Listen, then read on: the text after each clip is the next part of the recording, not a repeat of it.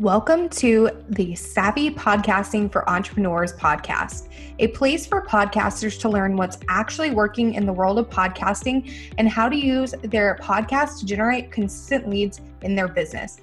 I'm your host, Jenny, and I'm so excited you're here. Hey, Savvies, welcome back to another episode of the podcast. I'm so happy that you're here. In today's episode, we're talking about the other side of things, which is podcast guesting. On this show, we talk a lot about how you can maximize your own podcast, but now I want to approach it from the guest side because it is such a great way to grow your own podcast. I think more people should be guesting on other podcasts. So let's get into the episode. Before we dive in, I did want to share my podcast guesting guide with you all. And this walks through a bit more in depth how you can be a better podcast guest and even use some of these tactics to improve your own guest experience for your show, because that's very crucial as well. If you're interested, you can sign up by going to savvypodcastingforentrepreneurs.com slash guest and grab that guide today. All right, let's get into the four ways to be a killer podcast guest. So, number one, Show up on time and be prepared. As you'd want guests to be prepared to come on your show, you definitely want to do the same when you're on the other side. Just because it's not your show doesn't mean you should treat it any differently. You should treat it just as well as you treat your own show because that is how people refer you to be on other podcasts. You can get, they refer you clients. It just creates that really nice open door relationship where you are able to collaborate with that person, not just for the podcast, but years down the line as well.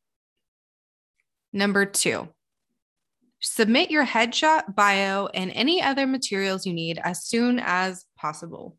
So, you want to make this process as easy as possible on the host. So, as soon as you can provide them with these materials, so they don't have to chase you down for them. I know you probably hate chasing down guests for their materials if you don't have a really solid, like, guest onboarding process. So make it easy for them as well. You don't want to be chasing down people, so don't make them chase you down. It's just a common courtesy thing. And let's be real, you probably have your headshot and bio handy somewhere, and it's pretty easy to find. It's not something you have to like craft and revamp every single time. So it should be pretty easy to do. Number three, don't be afraid to give away the farm.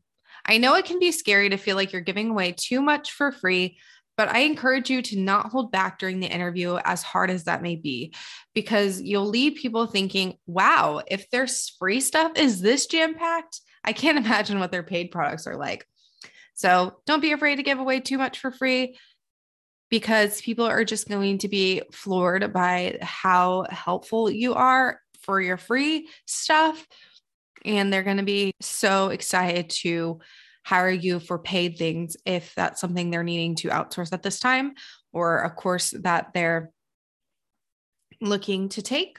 So I don't think there's anything wrong with giving away a lot for free because it really only brings people into your space. If you don't give away enough, then people just think you're gatekeeping that information. So it's okay to give a lot away. Promise it won't hurt you. It'll hurt you to be closed off and not giving. And then lastly, my biggest recommendation is to not give too many calls to action during the interview.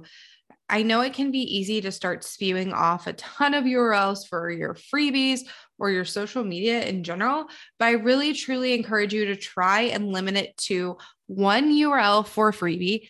That is, if the host allows. Sometimes they don't allow you to share a freebie, but a lot of time they do. But just one, one URL for a freebie because you don't need a million. And then also just your website. So that's another. And then one social media channel. Don't try to list every single one you have. The one you hang out on the most will be the one you should recommend. Because if you give them too many options then they'll be a lot less likely to take action at all because you overwhelm them with all these links and all these URLs and all this information. One URL your website if you have one and one social media channel. Just to try and combat that overwhelm before it can even happen. Give them as little options as you can with still having it be able to be something that is going to serve you, obviously. So, yeah, those are the four things you should do to be a killer guest. Obviously, there's a little bit more in depth stuff in our podcast guesting guide. So make sure to grab that if you haven't already by heading to savvypodcastingforentrepreneurs.com slash guest.